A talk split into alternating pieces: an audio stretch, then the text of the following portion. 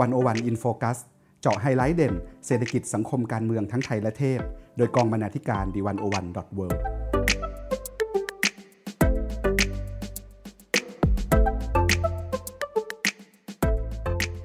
สวัสดีค่ะคุณผู้ฟัง ยินดีต้อนรับเข้าสู่รายการ 101 In Focus episode ที่ 46 ค่ะ คุณผู้ฟังคะ ในปี 2020 นี้ทาง 101 ได้จัดทำผลงานสปอร์ตไลท์ชุด ต้องรอดขึ้น โดยผลงานสปอร์ตไลท์ชุดนี้นะคะ จะเป็นชุดที่กองบรรณาธิการของ101ได้พูดคุยกับอาจารย์มหาวิทยาลัย นักวิชาการ หรือผู้เชี่ยวชาญในศาสตร์ต่างๆ เช่น วารสารศาสตร์ สถาปัตยกรรมศาสตร์ หรือว่าศึกษาศาสตร์ เพื่อสำรวจว่าศาสตร์เหล่านี้จะต้องปรับตัวและเปลี่ยนแปลงอย่างไรในโลกที่มีความผันผวนเช่นนี้ ใน One O One In Focus ตอนนี้นะคะ ถึงคิวของสาขาวิชาความสัมพันธ์ระหว่างประเทศหรือที่เรามักเรียกกันโดยย่อว่า IR ค่ะ โดยเราจะชวนคุณสำรวจ IR ตั้งแต่ในมุมมองใหญ่ๆ ว่าด้วยองค์ความรู้ของ IR ตั้งแต่อดีตจนถึงปัจจุบัน รวมถึงคำถามใหญ่ในโลกของ IR ไปจนถึงชวนคุณดูประเด็นใกล้ตัวอย่าง IR เรียนอะไร จบแล้วไปไหนต่อดี ผ่านบทสนทนากับผู้ช่วยศาสตราจารย์ ดร จิตรพัฒน์ภูลขำ อาจารย์ประจำสาขาการระหว่างประเทศ คณะรัฐศาสตร์ มหาวิทยาลัยธรรมศาสตร์ค่ะ วันนี้ดิฉัน การทีราภูริวิกรร่วมด้วยคุณนรัจยา ตันจับพัดกุลดำเนินรายการค่ะ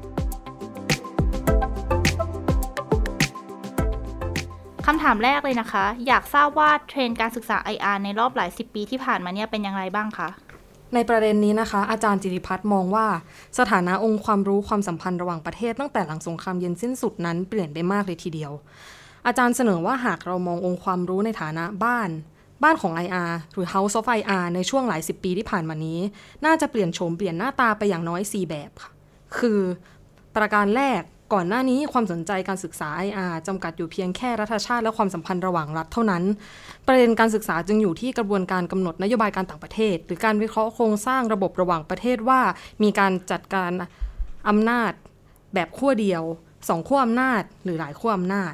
แต่ในปัจจุบันพื้นที่การศึกษา IR ขยายไปยังระดับโลกหรือ global มากขึ้น ไม่ได้สนใจเพียงแค่ความสัมพันธ์ระหว่างรัฐอย่างเดียว แต่ยังสนใจความสัมพันธ์ระหว่างรัฐกับองค์ประกอบอื่น ๆ ทางการเมืองโลก อย่างเช่น ตัวแสดงอื่นๆ ที่ไม่ใช่รัฐ องค์กรระหว่างประเทศ หรือปัจเจกอีกด้วย เพราะฉะนั้นวันนี้ไม่ว่าจะเป็นประเด็นในเรื่องการค้าระหว่างประเทศ ความมั่นคงข้ามชาติ พื้นที่ข้ามพรมแดน ผู้อพยพ หรือการเปลี่ยนแปลงสภาพภูมิอากาศ จึงถูกรวมเข้าไปอยู่ในความสนใจของ IR ประการที่ 2ก่อนหน้านี้ในบ้าน IR มีเพียงแค่ 3 สำนักคิดหลักที่อยู่ในใจกลางของบ้านเท่านั้น ได้แก่ทฤษฎีสภาพจริงนิยมหรือ realism ทฤษฎีเสรีนิยมหรือ liberalism และทฤษฎีสรรสร้างนิยมหรือ constructivism แต่ในปัจจุบันบ้าน IR มีความเป็นโลกเดียวหลายทฤษฎี มีทฤษฎีที่ใช้ในการมองและทำความเข้าใจการเมืองโลกมากมายหลากหลายขึ้น และไม่ได้มีทฤษฎีไหนที่มีบทบาทนำอย่างชัดเจน อย่างที่ทฤษฎีสภาพจริงนิยมเคยเป็นทฤษฎีหลักมาก่อน กลุ่มทฤษฎีกระแสรอง ไม่ว่าจะเป็นทฤษฎีวิพากษ์ ทฤษฎีหลังโครงสร้างนิยมเฟมินิสต์หรือทฤษฎีหลังอาณานิคม เริ่มมีพื้นที่อยู่ในบ้านบ้าง แม้ว่าจะอยู่ตามมุมบ้าน ไม่ได้มีสถานะเท่าเทียมก็ตาม ประการที่ 3 เดิมทีเราเน้นศึกษา IR ผ่านตัวบท ใช้การวิเคราะห์ผ่านตัวบทจากสุนทรพจน์ บทสนทนา บทสัมภาษณ์ เอกสารชั้นต้น แต่ปัจจุบัน IR เริ่มหันมาสนใจศึกษาสิ่งที่ไม่ใช่ตัวบท เช่น ภาพวาด ภาพถ่าย ภาพยนตร์ มากยิ่งขึ้น เราตั้งคำถามต่อสิ่งต่างๆ เหล่านี้ว่ามีผลต่อการเมืองระหว่างประเทศหรือไม่อย่างไร ประการที่ 4 IR กำลังมุ่งสู่ความเป็นสหวิชา หยิบยืมข้ามศาสตร์มากขึ้น เช่น มีการนำจิตวิทยา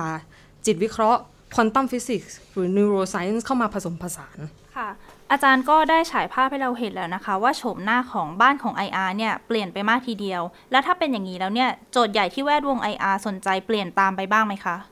อาจารย์จิติพัฒน์มองว่าในโลก IR มีโจทย์ใหญ่อยู่เยอะพอสมควร ในขณะที่ก็มีโจทย์ใหม่ๆ ล้ำหน้าผุดขึ้นมาเรื่อยๆ มากมาย คำถามคลาสสิกหรือคำถามอมตะที่ถูกตั้งมานานแล้ว แต่ยังไขให้กระจ่างไม่ได้ก็ยังคงเกิดขึ้นซ้ำแล้วซ้ำอีก ก็ยังเป็นที่ถกเถียงอยู่ในแวดวง IR ในที่นี้อาจารย์ยกโจทย์สำคัญมาให้เราเห็นภาพรวมของโจทย์ที่วนเวียนอยู่ในโลก IR นะคะ โจทย์แรกคือโจทย์ที่ว่าด้วยความหวาดกลัว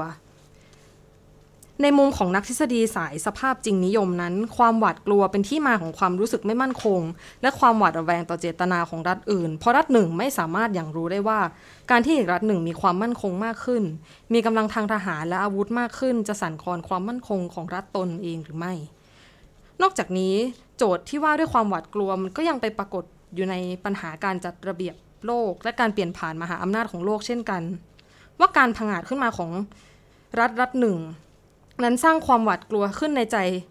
ของรัฐมหาอำนาจ ว่าตนจะสูญเสียอำนาจในโครงสร้างการเมืองระหว่างประเทศหรือไม่ เราเห็นโจทย์นี้มันตั้งแต่สมัยนครรัฐกรีกโบราณ จนถึงปัจจุบันนี้ในปัญหาระหว่างจีนและสหรัฐ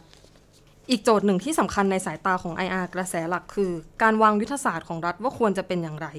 ควรดำเนินนโยบายแบบไหนภายใต้เงื่อนไขที่ระเบียบโลกกำลังเปลี่ยนไป จึงจะรักษาผลประโยชน์แห่งชาติได้ดีที่สุด ไม่ว่าจะเป็นวิธีรวมกลุ่มกันทวงดุลอำนาจกับมหาอำนาจ หรือที่เรียกว่า balancing วิธีการร่วมขบวนเข้าเป็นพวกเดียวกับมหาอำนาจ หรือที่เรียกว่า band bargaining หรือจะเลือกประกันความเสี่ยง หรือที่เรียกว่า hedging ถ่วงดุลอำนาจสร้างความมั่นคงให้กับตนเองไปพร้อมกับการใช้นโยบายสร้างความร่วมมือกับมหาอำนาจได้อย่างไร ส่วนในแวดวงนักทฤษฎีสายสรรสร้างนิยมนั้น ก็ยังตั้งคำถามต่อประทัดสถานและกฎกติกาการเมืองโลก ไม่ว่าจะเป็นสิทธิมนุษยชน การแทรกแซงเพื่อมนุษยธรรม หรือระบอบสุขภาพระดับโลก ว่ากฎกติกาเหล่านี้มีที่มาอย่างไร เกิดขึ้นมาอย่างไร ใครเป็นคนสร้าง จะทำรงรักษามันไว้ได้อย่างไร จะเปลี่ยนแปลงไปได้อย่างไรในช่วงแต่ละเวลาทางประวัติศาสตร์ รวมถึงถูกท้าทายอย่างไรด้วย ค่ะ เมื่อกี้คุณนรัจยาก็ได้กล่าวถึงโจทย์ระดับโลกไปแล้วนะคะ แล้วทีนี้ถ้าเราหันกลับมามองแวดวง IR ไทยเนี่ย อาจารย์จิติพัฒน์ได้พูดอะไรเกี่ยวกับว่าเราสนใจโจทย์ที่ต่างจากระดับโลกบ้างไหมคะ แล้วมันเป็นยังไง อาจารย์บอกว่าเรามีส่วนที่สนใจเหมือนระดับโลกอยู่ แต่ก็มีส่วนที่ต่างจากระดับโลกเหมือนกัน ในส่วนที่เหมือนจะเห็นว่าไทยสนใจเรื่องระเบียบโลก ยุทธศาสตร์ศึกษา ความมั่นคงของมนุษย์ เศรษฐกิจการเมืองโลก กฎหมายระหว่างประเทศ แต่แน่นอนว่าแนวโน้มการศึกษา IR ในไทย ก็เป็นผลจากบริบทและเงื่อนไขเฉพาะ อย่างที่เราจะเห็นได้ว่า IR ไทยสนใจเรื่อง กระบวนการกำหนดนโยบายการต่างประเทศทั้งแบบทวิภาคี ระหว่างรัฐสองรัฐและอาเซียนมากเป็นพิเศษ แต่ส่วนต่างที่เห็นได้ชัดคือ ในช่วงก่อนทศวรรษที่ 2000 การศึกษา IR ไทยเน้นการพันนา เน้นการศึกษาภูมิภาคต่างๆ ทั่วโลก ไม่ว่าจะเป็นจีนศึกษา ญี่ปุ่นศึกษา เอเชียตะวันออกเฉียงใต้ศึกษา อเมริกันศึกษา ยุโรปศึกษา รัสเซียศึกษา เรามีหมด รวมถึงเรายังเน้นการศึกษาบทบาททางการทูตและนโยบายการต่างประเทศ แต่การศึกษา IR หลังทศวรรษที่ 2000 ก็ค่อยๆ ไล่ตามวงการ IR ระดับโลก เริ่มมีการนำทฤษฎีความสัมพันธ์ระหว่างประเทศเข้ามาใช้ในการทำความเข้าใจกรณีศึกษาเชิงประจักษ์มากขึ้นแม้ว่าทฤษฎีที่ใช้จะยังจำกัดอยู่เพียงแค่ทฤษฎีกระแสหลักก็ตาม ในจุดนี้นะคะ อาจารย์จิติพัฒน์ประเมินว่าวงการ IR ไทยพัฒนาไปพอสมควร แต่ก็ยังมีช่องว่างระหว่างวงการ IR ไทย และวงการระดับโลกอยู่ แล้วก็ยังกว้างอยู่ด้วย แต่ว่าอาจารย์ชวนพวกเราตั้งข้อสังเกตว่า เรามีวิธีมองช่องว่างได้สองวิธีคือ คิดแบบตระหนักรู้ถึงช่องว่าง หรือ mind the gap เรามองภาพรวมขององค์ความรู้ IR ในโลก เพื่อที่จะหันกลับมามองในไทย และทำความเข้าใจว่าเรารู้น้อยเพียงใด ส่วนอีกวิธีหนึ่งคือ เราต้องคิดแบบพยายามเติมเต็มช่องว่าง หรือ fulfill the gap พยายามศึกษาไล่ตามวงวิชาการระดับโลกให้ทัน เราต้องปรับแนวคิดการศึกษา IR ไปในทิศทางที่ใช้โจทย์คำถามและทฤษฎีเป็นตัวนำ ซึ่งวิธีคิดแบบที่สองนั้นยากกว่า และคงต้องใช้เวลานานกว่า อาจารย์มองว่า วงการไออาไทยตอนนี้เริ่มตระหนักถึงช่องว่างแล้ว แต่ยังต้องใช้เวลาอีกพอสมควร จึงจะเติมเต็มช่องว่างได้ เพราะวงการวิชาการ IR ไทยมีคนร่วมช่วยเติมเต็มช่องว่างนี้ไม่เยอะนักสำหรับคนที่ศึกษา IR นะคะ ก็ทราบกันดีว่าทฤษฎีเนี่ยเป็นเหมือนเพื่อนคู่ใจที่จะเป็นกรอบแล้วก็มุมมองให้เรา แต่ขณะเดียวกัน การที่ทฤษฎีเป็นกรอบแล้วก็มุมมองแบบกว้างๆเนี่ยจะสามารถไล่ตามสถานการณ์ที่เปลี่ยนไปรายชั่วโมงได้หรือเปล่าคะ ในยุคที่โลกเปลี่ยนแปลงเร็วเช่นนี้เนี่ยทฤษฎีจะยังทรงพลังในการอธิบายหรือเปล่า แล้วนักทฤษฎีจะเอาตัวรอด หรือว่าจะนำทฤษฎีไปใช้จริง ๆ ได้ยังไง ในประเด็นนี้นะคะ อาจารย์มองว่าแม้โลกจะเปลี่ยนเร็วจนทฤษฎีเปลี่ยนตามไม่ทัน แต่ทฤษฎี IR ก็ยังคงมีความสำคัญอยู่ เพราะทฤษฎีนั้นยังเป็นเลนส์ที่มีพลังในการมองวิเคราะห์ภาพใหญ่ของเหตุการณ์โลกได้ในระดับหนึ่ง มักพาเรานำกลับไปสู่คำถามคลาสสิกที่ว่าด้วยการแสวงหาผลประโยชน์ สถานะ ความขัดแย้ง และความร่วมมือระหว่างประเทศ อย่างเช่นวิกฤตโควิด -19 ซึ่งดูเหมือนจะเป็นเรื่องใหม่ แต่ท้ายที่สุดแล้วเมื่อมองด้วยเลนทฤษฎีต่างๆ อย่างเช่น เมื่อมองด้วยเลนแบบทฤษฎีสภาพจริงนิยม เราก็จะเห็นว่ารัฐเลือกปิดประเทศและให้ความสำคัญกับความอยู่รอดของตนเป็นอันดับแรก หรือ เมื่อมองด้วยเลนส์แบบเสรีนิยม เราก็จะเห็นคำถามอีกแบบว่าทำไมระเบียบโลกเสรีนิยมที่เน้นผลประโยชน์ผ่านความร่วมมือ จึงไม่ได้ผล แต่อย่างไรก็ตาม นักทฤษฎีก็ต้องปรับตัว ลองนำเครื่องมือทางทฤษฎีไปทดสอบว่ามันยังมีพลังอำนาจในการอธิบายและวิเคราะห์ปรากฏการณ์ใหม่ๆที่เกิดขึ้นได้ดีอยู่หรือไม่ ถ้าไม่นี่ก็เป็นหน้าที่สำคัญของนักทฤษฎีในการสร้างทฤษฎีและหาคำอธิบายใหม่ขึ้นมา ส่วนนักปฏิบัติที่จะนำทฤษฎีไปใช้ ต้องตระหนักว่าทฤษฎีมีลักษณะอย่างไร หากต้องการตอบโจทย์ภาคปฏิบัติ ทฤษฎีที่ใช้ต้องมีประโยชน์ต่อการกำหนดนโยบาย เน้นการแก้ไขปัญหาระหว่างประเทศ อย่างไรก็ตาม ทฤษฎีต่างๆ ต้องไม่เพียงมุ่งแต่แก้ปัญหาเท่านั้น แต่ยังคงต้องวิพากษ์การเมืองโครงสร้างระบบระหว่างประเทศเพื่อให้เกิดความเปลี่ยนแปลง และปลดแอกสังคมให้มีความเท่าเทียมกันอีกด้วย กล่าวคือ มีทั้งทฤษฎีที่ เน้นตอบโจทย์แก้ปัญหา และมีทฤษฎีที่เน้นตอบโจทย์ทางด้านทางการเมือง ก็ต้องเลือกใช้ให้ถูกค่ะ เมื่อเราพูดถึงสาขาวิชาความสัมพันธ์ระหว่างประเทศหรือ IR นะคะ หลายครั้งเนี่ยคนก็มาจะมอง IR ว่าเป็นสาขาวิชาที่นั่งอยู่แต่บนหอคอยงาช้าง คือคิดแต่ภาพใหญ่ ไม่ได้สนใจชีวิตประจำวันของคนธรรมดาสามัญเลย แล้วจริง ๆ แล้วเนี่ย IR เป็นแบบนั้นหรือเปล่าคะอาจารย์มองว่า ไม่อยากให้เราคิดแบ่งการคิดแบบหอคอยงาช้าง กับการทำงานภาคปฏิบัติออกเป็นขั้วตรงข้าม เพราะจริง ๆ แล้วการคิดจากหอคอยงาช้าง ก็สร้างความเปลี่ยนแปลงให้โลกในแบบฉบับของมันเองได้เหมือนกัน ทั้งเปิดพื้นที่ให้เราคิดเกี่ยวกับการเมืองโลกในแบบที่ควรจะเป็น อย่างเช่นว่า ความยุติธรรมในระดับโลกควรจะมีหน้าตาเป็นอย่างไร หรือตั้งคำถามเปิดให้เรามองสิ่งที่เราไม่เคยเห็นมาก่อน คิดจากหอคอยงาช้างลงมาสำรวจ เล่าเรื่องชีวิต ของคนธรรมดาสามัญ เช่น หากตั้งคำถามว่า ผู้หญิงอยู่ตรงไหนในการเมืองโลก สปอตไลท์ก็ฉายมาที่ชีวิตและประสบการณ์เกี่ยวกับการเมืองโลกในมุมของผู้หญิงทำให้เราเริ่มตั้งคำถามกับการข่มขืนในสงคราม หรือการกดขี่แรงงานหญิงเพื่อให้เศรษฐกิจโลกขับเคลื่อนไปได้ นอกจากนี้ในระยะหลังก็มีการตั้งคำถามและตั้งสปอตไลท์ไปที่คนธรรมดาอื่นๆ เช่นกัน อย่างภาคประชาสังคมระดับโลกที่เคลื่อนไหวต่อต้านการเมืองที่กดขี่คนธรรมดาไว้ ไม่ให้มีโอกาสได้รับความยุติธรรมและความเท่าเทียม ไม่ว่าจะเป็นขบวนการ Arab Spring ที่ต่อต้านเผด็จการ ขบวนการ Occupy Wall Street ที่ต่อต้านระบบทุนนิยมโลก หรือขบวนการ Black Lives Matter ที่ต่อต้านสังคมที่คนผิวขาวเป็นใหญ่ จากนี้เราก็เห็นขอบฟ้าองค์ความรู้ของ IR มาแล้วว่า เปลี่ยนแปลงไปบ้างอย่างไร และมีลักษณะอย่างไรบ้าง ทีนี้เรามาดูกันค่ะว่าการศึกษา IR นั้น เปลี่ยนแปลงไปอย่างไรบ้าง คุณการทีราคะทุกครั้งที่ฤดูการสอบเข้ามหาวิทยาลัยเบียนมาถึงนะคะ เราจะเห็นว่า IR เนี่ยเป็นสาขายอดฮิต เด็กนักเรียนหลายคนตัดสินใจที่จะเลือก จนเราเห็นว่าคะแนนสอบเข้าเนี่ยค่อนข้างสูงเลยทีเดียว มองในมุมหนึ่ง ก็อาจมองได้ว่า เกณฑ์ที่ใช้ในการคัดเลือกเนี่ยมีส่วนทำให้คะแนนสูง แต่ว่าอาจารย์จิติพัฒน์ได้ชี้ให้เราเห็นมุมมองอื่นๆอีกหรือเปล่าคะว่าทำไม คะแนนสอบเข้าสาขาอาถึงได้สูงเพียงนี้ ค่ะ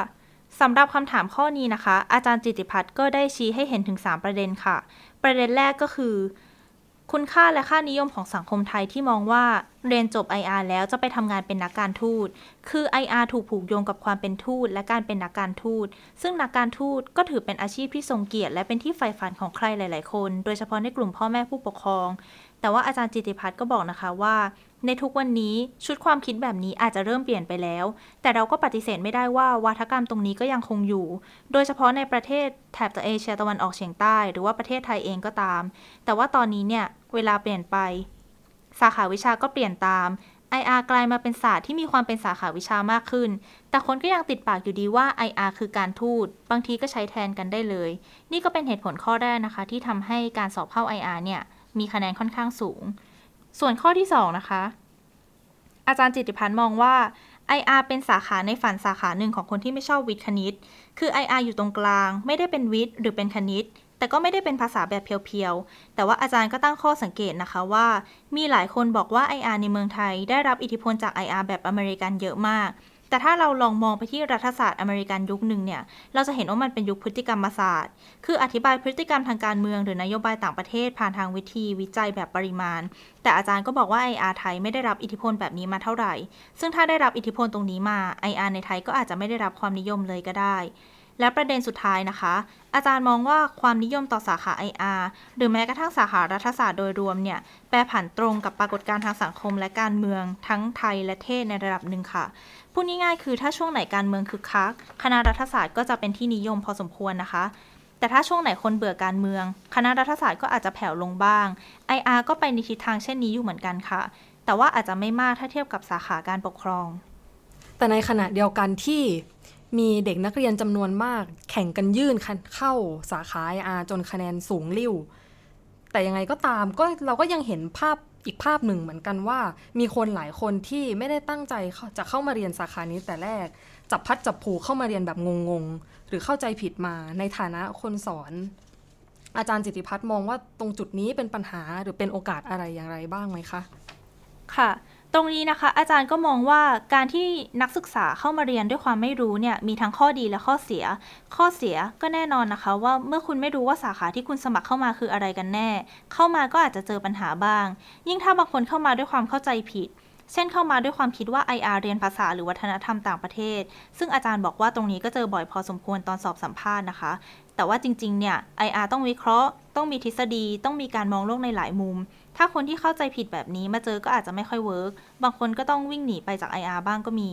แต่อาจารย์ก็มองว่าตอนนี้เนี่ยสถานการณ์ข้างต้นเปลี่ยนไปพอสมควร อาจจะเป็นเพราะว่าโลกเนี่ยเป็นโลกดิจิทัลทำให้นักเรียนสามารถเข้าถึงข้อมูลสาขาวิชาได้ง่ายขึ้น อาจารย์แชร์ประสบการณ์นะคะ ว่าปัจจุบันเนี่ยคนที่เลือกเรียน IR ได้ทำการบ้านมาพอสมควร เพื่อจะสร้างความประทับใจให้อาจารย์ แต่เวลาสอบสัมภาษณ์ก็ยังอาจจะเจอคำตอบแบบ pattern บ้าง เช่น ตอบแต่เรื่องทะเลจีนใต้ แต่ว่าอาจารย์ก็บอกว่าตรงนี้เนี่ยก็ทำให้เราพอมองเห็นว่ายังมีคนอยากเรียน IR อยู่ แม้จะยังมีความเข้าใจผิดหรือว่ามุมมองผิดๆอยู่บ้าง ส่วนข้อดีนะคะ อาจารย์บอกว่าการที่เด็กเข้ามาด้วยความไม่รู้ หลายครั้งกับทำให้เด็กอยากเรียนรู้มากขึ้น เพราะว่านักศึกษาเข้ามาในมุมที่ไม่ได้เป็นน้ำเต็มแก้วแต่แรก แต่พร้อมจะเรียนรู้อะไรใหม่ ๆ และอาจารย์ก็บอกอีกค่ะว่า วันที่นักศึกษาจบออกไปเนี่ย พวกเขาก็อาจจะกลายเป็นคนละคนกับตอนที่เข้ามาเลยก็ได้ คือมีวิธีการมองโลกที่เปลี่ยนไปพอสมควร ที่เราเห็นภาพการเรียนการเลือกเรียน IR ที่หลากหลายเช่นนี้ อาจจะเป็นเพราะว่า สาขา IR เป็นสาขาที่มีความไม่ชัดเจนอยู่หรือเปล่าคะ แล้วในประเด็นนี้เนี่ยอาจารย์พอมีคำอธิบายไหมว่าทำไมสาขาอาถึงถูกมองเป็นภาพภาพเบลอแบบนี้ ค่ะ อาจารย์ก็บอกนะคะว่าประการแรกเลยเนี่ย IR ไม่เป็นวิชาชีพค่ะ อย่างเราเรียนแพทยศาสตร์ เราก็รู้ว่าจบไปเราต้องเป็นแพทย์ แต่ IR เนี่ยเราเรียนไปเราก็ไม่แน่ใจว่าจบไปจะไปทำอะไรดี ซึ่งก็จะเป็นคำถามใหญ่ตามมาว่าจบ IR แล้วไปไหนต่อดี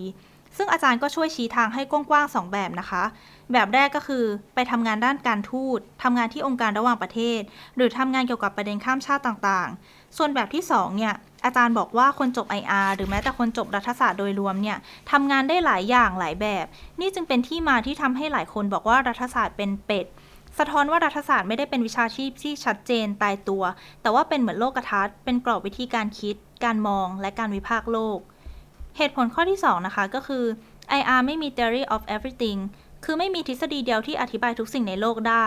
อาจารย์บอกว่า IR เนี่ย อาจจะเป็นเหมือน Fifty Shades of Theory มากกว่า เพราะว่า IR มีทฤษฎีเยอะมากในการอธิบาย แต่ถามว่า IR อยากจะมี theory of everything ไหม อาจารย์คิดว่า IR ก็มีความพยายามจะทำแบบนั้น แต่ว่ายังทำไม่ได้ การมีทฤษฎีที่หลากหลายจึงกลายเป็นเสน่ห์อย่างหนึ่งของ IR ที่ช่วยให้เราเห็นโลกจากมุมต่างๆ มีการสนทนาโต้แย้งกันระหว่างทฤษฎีต่างๆ และไม่มีคำตอบสำเร็จรูปแบบเดียว ตรงนี้เนี่ยเลยอาจจะทำให้คนอื่นมอง IR ว่าเป็นภาพเบอร์ๆได้ และข้อสุดท้ายนะคะคือ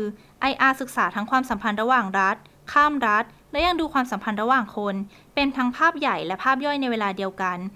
การที่ IR มีขอบเขตการศึกษาอยู่ในระดับโลกแบบนี้ ยิ่งทำให้ภาพของ IR ดูเบลอขึ้นไปอีก แม้กระทั่งเวลาเราไปถามคนที่เรียน IR มาโดยตรงว่า subject matter ของ IR คืออะไร คือรัฐใช่ไหม คนที่เรียนมาก็อาจจะตอบไม่ได้ชัดเจน เต็มปากเต็มคำขนาดนั้นค่ะ ในปัจจุบันเทรนการเรียนการสอนในมหาวิทยาลัยที่เราเห็นกันอยู่ ก็คือเทรนการเรียนข้ามศาสตร์หรือ interdisciplinary อย่าง IR เราก็เห็นว่า IR ถูกจับคู่ข้ามศาสตร์อยู่บ่อยๆ เช่น จับคู่กับเศรษฐศาสตร์ หรือจับคู่กับประวัติศาสตร์ แต่ว่าถ้าเราจะจับคู่ IR กับสายวิทยาศาสตร์ ในจุดนี้อาจารย์เห็นการจับคู่อะไรที่น่าสนใจบ้างหรือเปล่าคะ ค่ะ ตรงนี้นะคะ อาจารย์จิติพัฒน์ก็บอกว่าตัวอาจารย์เองเนี่ย เห็นงานวิจัยใหม่ๆของ IR เริ่มบูรณาการระหว่าง IR กับวิทยาศาสตร์เยอะขึ้น เช่น งานของนักทฤษฎี IR แนว constructivism หรือว่าสรรสร้างนิยมอย่าง Alexander Wendt นนะคะ ก็พยายามจะโยงวิธีคิดของควอนตัมฟิสิกส์มาใช้ในการศึกษา IR มากขึ้น โดย Wendt เนี่ยเริ่มจากการตั้งคำถามง่ายๆว่า แต่เดิม IR ถูกจำกัดด้วยฟิสิกส์ตามแบบฉบับดั้งเดิมซะเยอะ ซึ่งฟิสิกส์แบบนี้เนี่ยจะเป็นแบบที่มองว่าการศึกษาวิจัยต้องเป็นกลาง มีการแยกกันระหว่างผู้ศึกษากับสิ่งที่ถูกศึกษา มองตัวแสดงเป็นอะตอมแยกย่อยที่ไม่เชื่อมโยงกัน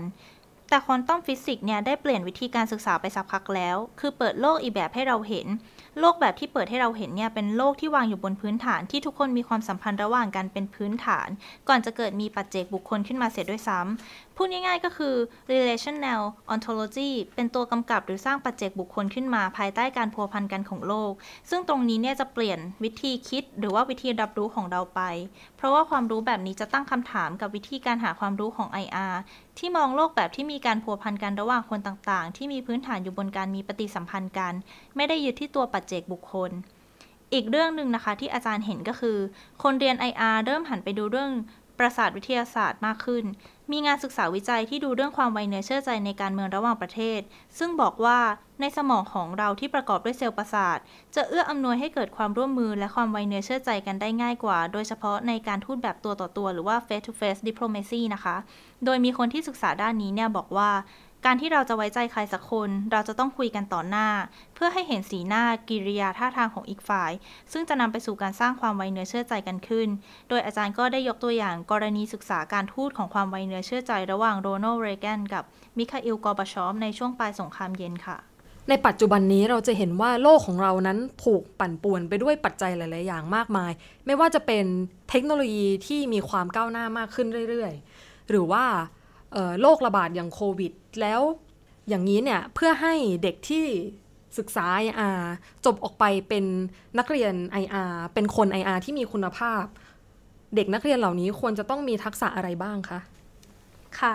อาจารย์ก็ได้แนะนำไว้หลายข้อเลยนะคะ ทักษะข้อแรกเนี่ยก็คงต้องเป็นทักษะในเรื่องการอ่าน เพราะว่าการอ่านจะทำให้เราเห็นโลกและประเด็นต่างๆ มากขึ้น ถ้าพูดให้ง่ายกว่านั้นเนี่ยคือคนเรียน IR ต้องช่างอ่านค่ะ อาจจะเริ่มต้นจากการอ่านจับใจความหลัก ดูว่าคนเขียนมีสไตล์การเขียนยังไง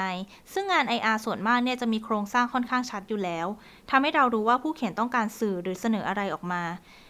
ข้อที่ 2 นะคะ อาจารย์บอกว่าเด็ก IR เนี่ยควรจะมีความช่างสงสัย มีการตั้งคำถาม คิดวิพากษ์ มี critical mind เพราะเราต้องไม่ลืมว่างานวิจัยที่ดีเนี่ยเริ่มต้นจากการตั้งคำถาม มาจากปัญหาในใจที่เราอยากหาคำตอบ เพื่อจะนำไปสู่วิธีคิดและค้นคว้าอะไรใหม่ ๆ ได้ ทักษะข้อที่ 3 นะคะ อาจารย์มองว่าเด็ก IR ควรช่างเขียน ช่างเรียบเรียง พูดง่ายๆก็คือเขียนเป็น เขียนมีประเด็นใจความหลัก มี argument เรียบเรียงเป็นระบบ และมีอ้างอิง ซึ่งประเด็นนี้เนี่ยก็เป็นประเด็นที่ค่อนข้างยากนะคะ แต่เราก็ต้องฝึกกันต่อไป ข้อทีสี่4 นะคะ อาจารย์บอกว่าเด็ก IR เนี่ยควรมองให้เห็นโลกในหลาย ๆ แบบ เพราะว่าการเห็นโลกหลายแบบจะทำให้เรามองเห็นอะไรชัดขึ้น เข้าใจโลกของคนอื่นชัดขึ้น และเห็นถึงความแตกต่างหลากหลาย ที่อาจตามมาด้วยการเคารพและเข้าใจความแตกต่างกัน และสุดท้ายนี้นะคะ อาจารย์ก็ยังบอกว่า การมองโลกแบบ relational ontology ทำให้เรามีการจัดความสัมพันธ์ของเรากับเพื่อนร่วมสังคมของเราได้ ก็คือสนทนากับคนอื่นเป็น เห็นต่างจากคนอื่นได้ เป็น dissensus มากกว่าจะแสวงหา consensus ค่ะแล้วท้ายที่สุดนี้ทั้งหมดทั้งมวล อะไรคือเสน่ห์ของวิชา IR คะ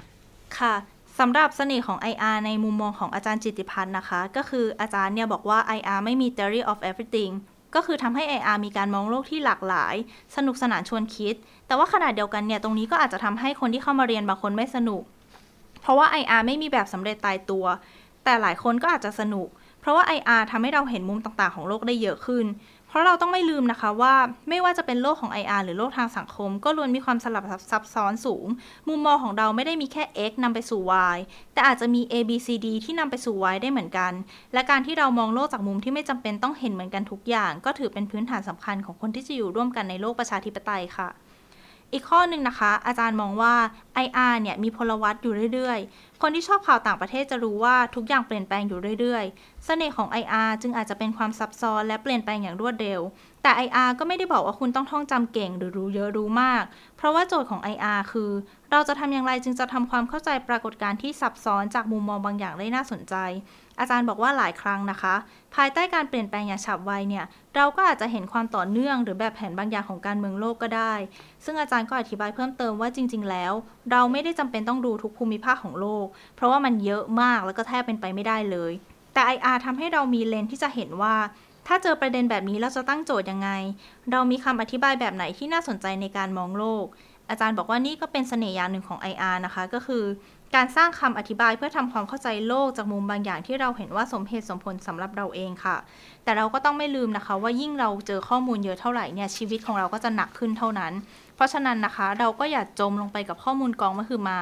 แต่ว่าต้องพยายามลอยขึ้นมาอยู่ตรงผิวของข้อมูลด้วย เพื่อที่เราจะได้เห็นคำอธิบายใหญ่ ๆ ได้อย่างคมชัดค่ะ อีกประเด็นที่น่าสนใจนะคะ ท่านผู้ฟังคงเคยได้ยินว่าคณะรัฐศาสตร์เนี่ยมักจะถูกเปรียบว่าเป็นเป็ด คือทำได้ทุกอย่าง แต่ว่าเด็กรัฐศาสตร์เองหรือว่าคนภายนอกเนี่ยจะเรียกคนที่เรียนรัฐศาสตร์ว่าสิงเราจึงถามอาจารย์เพิ่มเติมว่า แล้วถ้าเราเจาะไปที่ IR เนี่ยอาจารย์มองเห็นว่า IR เป็นสัตว์อะไร ซึ่งอาจารย์ก็ได้ยกตัวอย่างภาพหนึ่งขึ้นมานะคะ เป็นภาพที่สามารถมองเป็นทั้งกระต่าย แล้วก็เป็ดได้ในเวลาเดียวกัน